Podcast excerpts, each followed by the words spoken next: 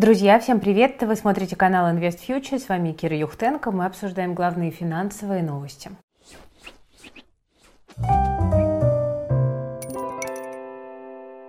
Ну что ж, друзья, давайте начнем с новостей э, российского рынка сегодня. Мы видим, что индекс московской биржи в понедельник прибавил чуть более 1%, при этом сохраняются риски новых санкций по причине э, новостей, о которых вы все, я думаю, услышали. Э, Польша призывает страны Европы отказаться от российского газа и нефти, но Германия пока это решение не поддерживает, потому что нефтяное эмбарго стоило бы слишком дорого для экономики Германии и других стран Евросоюза.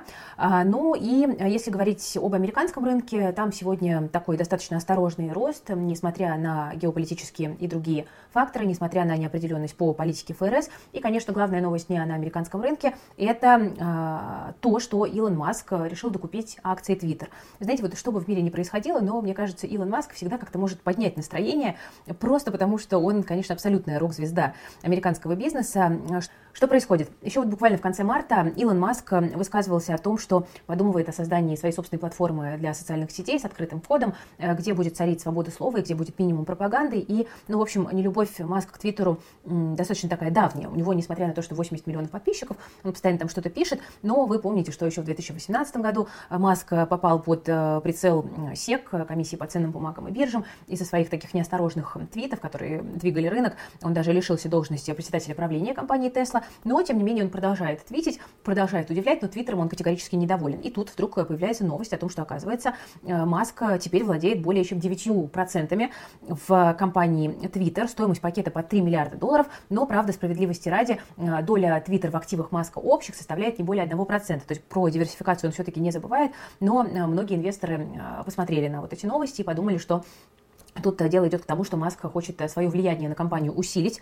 Э, и вот на этом фоне акции Twitter выросли более чем на там, четверть, на 25% сегодня в моменте подскакивали. И, ну вот, как бы подразумевается, что некий выкуп акций Маском может происходить. Любопытные новости, но посмотрим, как будет компания чувствовать себя дальше, при том, что у Twitter в целом-то дела обстоят не идеальным образом. Движемся дальше. Ну, про проблемы в экономике России мы с вами уже довольно много говорили. Сегодня давайте поговорим немножечко о Турции. Для этого есть новостной повод Инфляция в Турции подскочила до 20-летнего максимума, более 60%, если быть точнее, 61%. И, а, собственно говоря, мы видим, конечно, фантастические абсолютно показатели. В феврале было там почти 55, сейчас уже более 60%. Инфляция в годовом выражении. Годовая инфляция производителей второй месяц подряд уже трехзначная, это уже никого не удивляет. А, базовый индекс цен, да, который э, считается за вычетом продуктов питания и энергоносителей, э, достиг 48%, что тоже, конечно, является э, абсолютно фантастическим уровнем. И при этом этом Ставки в Турции остаются низкими, да, реальная ставка является одной из самых низких в мире, и э, при этом, в общем-то, многие, конечно, удивляются той политике, которую проводит господин Эрдоган, э, при том, что, в общем-то, как бы, когда борются с инфляцией, обычно все-таки ставку пытаются повышать, это такая традиционная реакция основных мировых центробанков, мы видим это сейчас по всему миру, но Эрдоган придерживается такой вот нетрадиционной в этом плане э, теории. И э, сейчас, по сути, делает акцент на дешевой лире, которая, как он полагает, сможет э, сделать Турцию производственной державой, и поэтому категорически не разрешает главам центробанков, э, Центробанка, вернее, повышать ставку. Почему главам? Потому что они меняются буквально как перчатку, перчатки. И вот глава ЦБ э, нынешней Турции э, Сахаб Кавчоглу, не уверена, что есть смысл запоминать его фамилию, но тем не менее, заявил, что поддержка местной валюты – это ключевая задача Центробанка в этом году, но не уточнил, что это будет производиться все-таки через повышение ставки. Хотя многим кажется, что, ну, наверное, другого пути-то уже и нет. Есть там какие-то налоговые, там бюджетные э, меры, которые Банк Турции планирует принять, но экономисты сходятся на том, что здесь эффект будет э, только лишь временным. Ну, в общем, следующее заседание Банка Турции 14 апреля, и все ждут все-таки, э, триггернет ли Эрдогана, если выражаться таким э, молодежным сленгом, э, все-таки будет ли он вынужден повысить ставку или, наоборот, продолжит давить на своем. Ну, теперь давайте поговорим о том, как дела у США.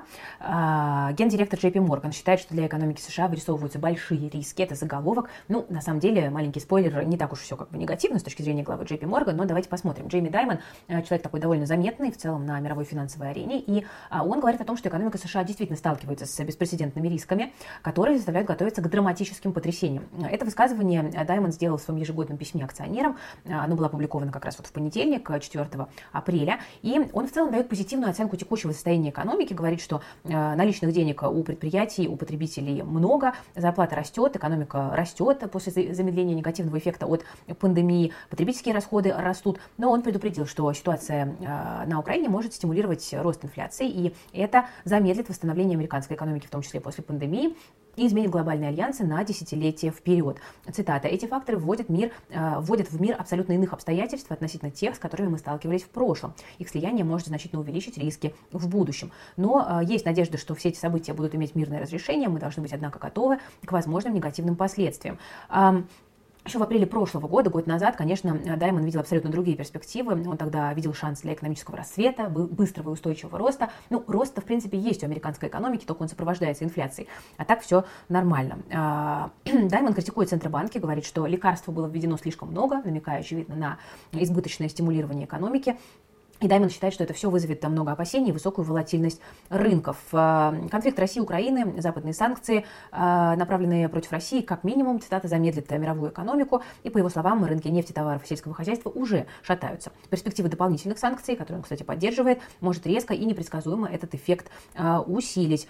И Даймон говорит, что это создает потенциальную такую кризисную ситуацию. При этом он сообщил, что JP Morgan со временем может потерять около миллиарда долларов на своем бизнесе в России. Ну, в общем, вот такие вот, э, конечно, не очень позитивные оценки поступают даже от лидеров э, крупнейших э, американских банков. Я хочу вам напомнить про наш телеграм-канал Ивкрипто. Он появился у нас недавно, его ведет наша команда. У нас в команде есть ребята, которые действительно глубоко разбираются в криптовалюте, которые являются практиками с большим опытом. Вот, например, сегодня там мои замечательные коллеги опубликовали материал про надежные криптообменники. Рекомендую почитать, потому что знаю, что у многих э, такая потребность есть. Ссылочку на пост э, оставлю в описании к этому видео. Ну и, собственно, подписывайтесь на Ивкрипто, мы работаем для вас. Ну и также напомню, что мы сейчас готовим к запуску э, курса по криптовалюте на нашей образовательной платформе ИВ+. Он стартует 11 апреля, и скоро более подробную информацию всю вам обязательно расскажу. Ну, а пока вы можете подписаться на ИВ+, и, собственно говоря, ждать, когда курс появится в доступе. Он будет доступен всем, кто оформил подписку на нашу платформу. Спасибо вам за то, что смотрите, поддерживаете.